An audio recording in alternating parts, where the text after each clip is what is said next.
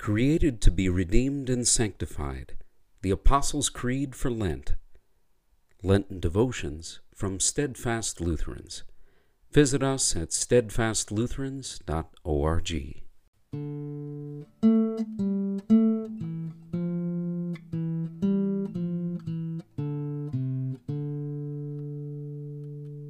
Wednesday of Lent 1.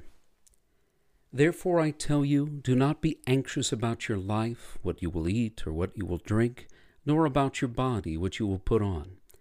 Is not life more than food, and the body more than clothing? Matthew 6, verse 25. In his Sermon on the Mount, Jesus rebuked worry. Worry is a form of unbelief, a sign that we don't trust our Heavenly Father to care for us and provide for our earthly needs.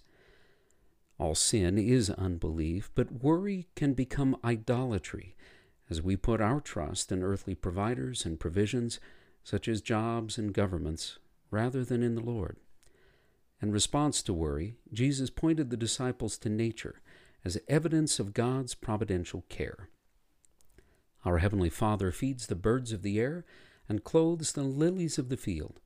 How much more does He care for those whom He has created in His own image? We worry about bodily things, and yet the body is only part of our existence before God. Our souls need care too.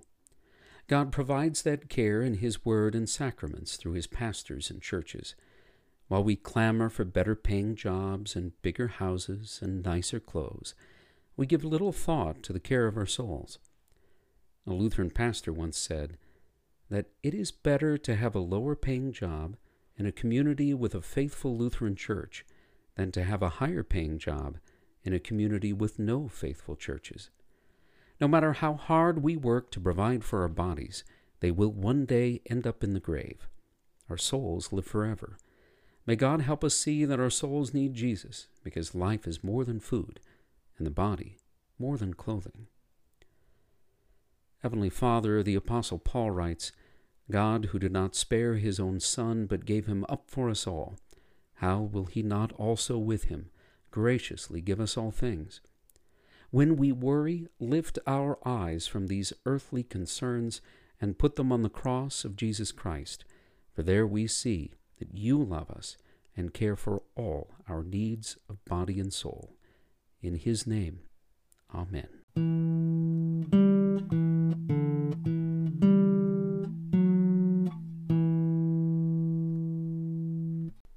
Come back tomorrow for another Lenten devotion from Steadfast Lutherans.